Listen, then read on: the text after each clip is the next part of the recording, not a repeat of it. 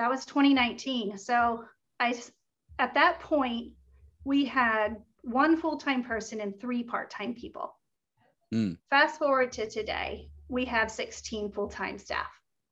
Wow. Um, that's 357% growth wow. in two years.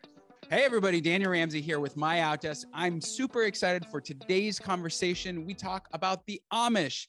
That's right. We have Leanne Burkholder here, and her business is centered around serving the Amish uh, shed building industry. And they've created an entire system and process to help, uh, you know, sell Amish sheds and uh, all without technology. So it's a very interesting conversation. And what's cool too is she has scaled her business at 350% over the last couple of years um, using virtual assistants and her unique integration style. She's a leader, and uh, the conversation was just great. There's lots of lessons in there uh, about growing and scaling a business. Okay, so rock rock me through like how you heard about Mod, why you guys decided to use it, and Mod my outdesk um, and um, a little bit about like your business how it got started i looked you guys up i was i was internet stalking you so yeah. um, i know a little bit but i'd love to hear your side of the the, the founding story Sure. So I'm going to do a really, really condensed version. And then if you want to ask me more, you certainly can. We are in a very niche market. Um, yeah. What we say that we do is that we're we're the bridge between Amish manufacturers and the 21st century market. And what we do is make it possible for their product to reach a much wider um, market or people than typical for them to maintain their faith and values um, while also providing this great craftsmanship and this experience to a lot more people. So, how, how did you get into that line of work? Like, that's such an interesting hyper niche that I didn't even know existed. Sure. So as we always say when we talk about working um, closely with, with Amish people is you typically have to be born into it or really closely connected to someone who is. Um, there's a lot of trust. It's a very close knit culture. And both my husband and I were raised in very conservative Mennonite, which is kind of like runs parallel to Amish in heavily Amish communities. So we have the right last name to provide us with some automatic um, trust and sort of that open door to explore something else. In 2008, we started working with them to provide management for rent to own contracts for storage buildings. And we worked in that capacity for about 12 years and grew it from a really small thing to a lot larger till we were working in eight states with about five different main manufacturers. And at that point, we were looking at launching to be a lot further. And I said this a couple minutes ago, to um, the, the team when we were setting up. But one of the things that sold me on my outdesk specifically was your scale your business um, material. Yes. Because right. it aligned so well with um, what we were trying to do and what we wanted to do in that little niche rent to own portion of the company. Um, that kind of gets us to about 2019. We were looking at doing some expansion. We were also looking at had gotten the company to the place that we had, you know, they do it mostly, and we were looking to move into some consulting work, businesses, missions internationally, my husband and I, and kind of take a little different route. And we sat down with our main client, who was 60% of our business, um, sort of a conglomerate of 14 different manufacturers under one roof. And we said, hey, this is what we're thinking. And this is how we feel like we can grow what you're doing now. And presented that. And he said, well, I was coming to this meeting to say that we're completely pulling out of this portion of the industry and um, we're selling the portfolio. Wow. And we sat there and like, well, what's going to happen to our business, basically? Um, you're 60% yeah. of our business. And he said, You were concentrated. You yeah. You were concentrated at one client that had over half of your revenue. Exactly. Wowza. Wowza. Yeah. So he said to us, um, We've worked with you for so many years. This has absolutely nothing to do with your service. We just want to focus more on this specific part of our industry.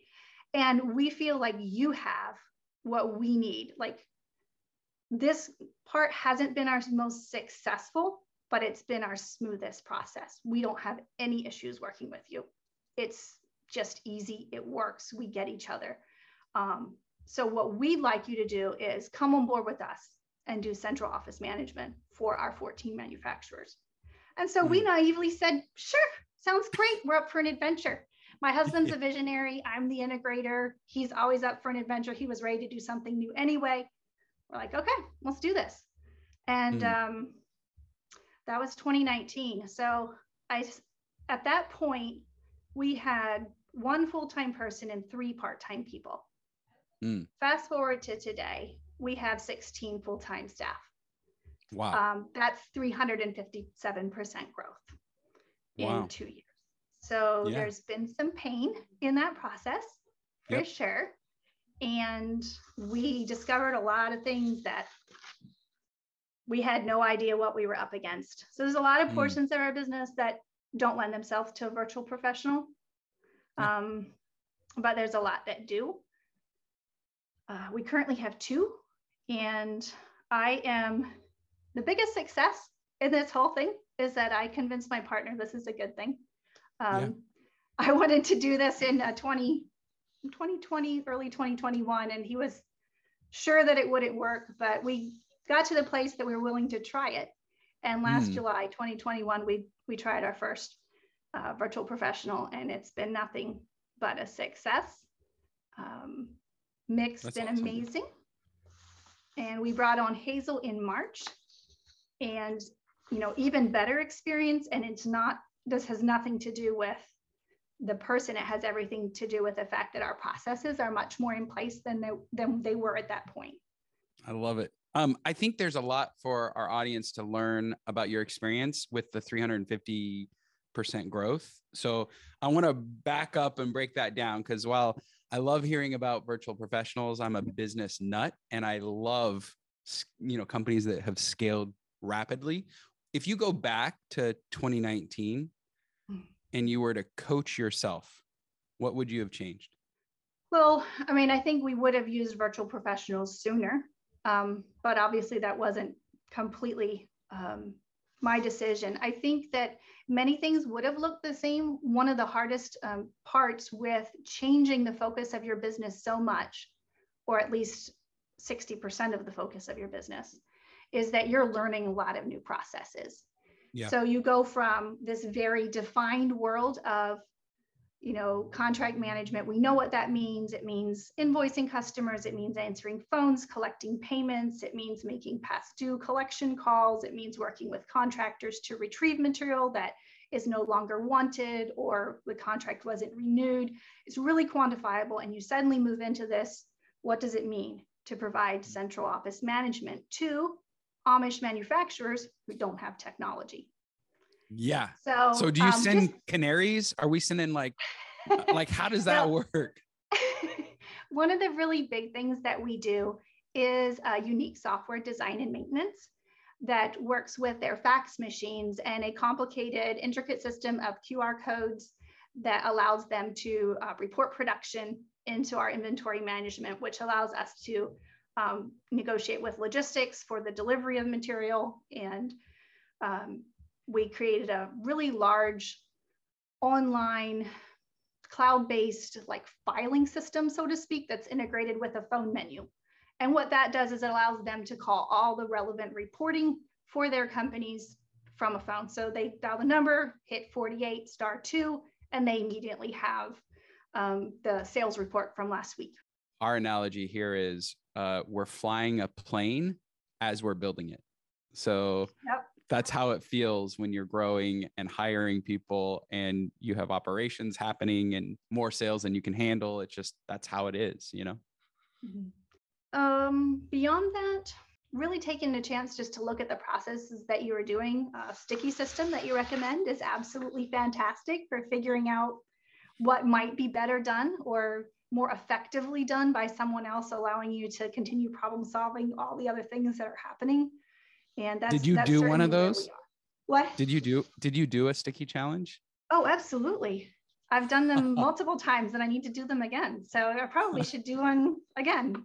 All right. Well, tell the audience what they are because I, I think it's unique. Um, and not a lot of people actually read my book and then actually put it in in context. So, I mean, people read the book, but I've not talked. You might be the fifth or sixth person who's ever actually done a sticky challenge. That's one of the secret weapons that we do here is um, AR, AP, reconciliation, building the P and Ls, you know, making inputs. I mean, we have this um, concept. We don't like um, employees checking their own homework.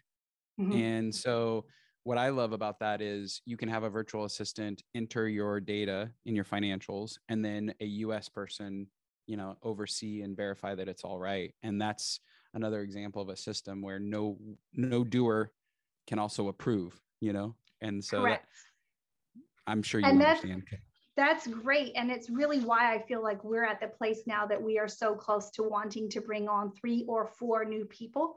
And when I say that we're like at the place we want to do that, I'm literally creating content material right now or having my lead individuals create contact material and I mean training material and reviewing that with them so that once we're ready to to hit go, it's all lined up. They know what to expect and the material's mm. all in place.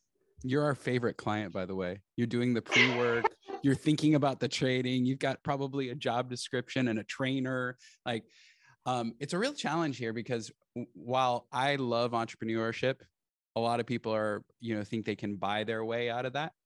You know, like, oh, I, I'll just pay you guys. You guys can do it. No, we can't do it. I don't know your business.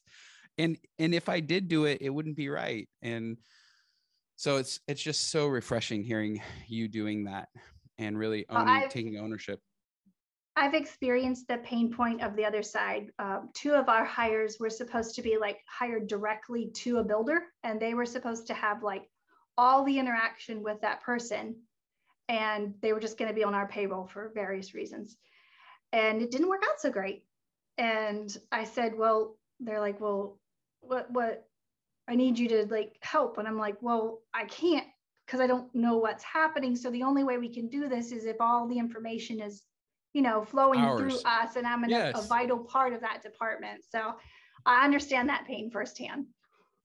Uh, to ad- adequately pass those off for our company, uh, we rely heavily on Trello, which is a project management system. And so yep. they're onboarded with our entire team onto the relevant boards, which basically kind of have like post it note type systems of tasks. And that has been incredibly successful. We use uh, Discord. A lot of people use Slack as our instant message. We do a lot with that. That also allows for, you know, really quick video calls, that type of thing.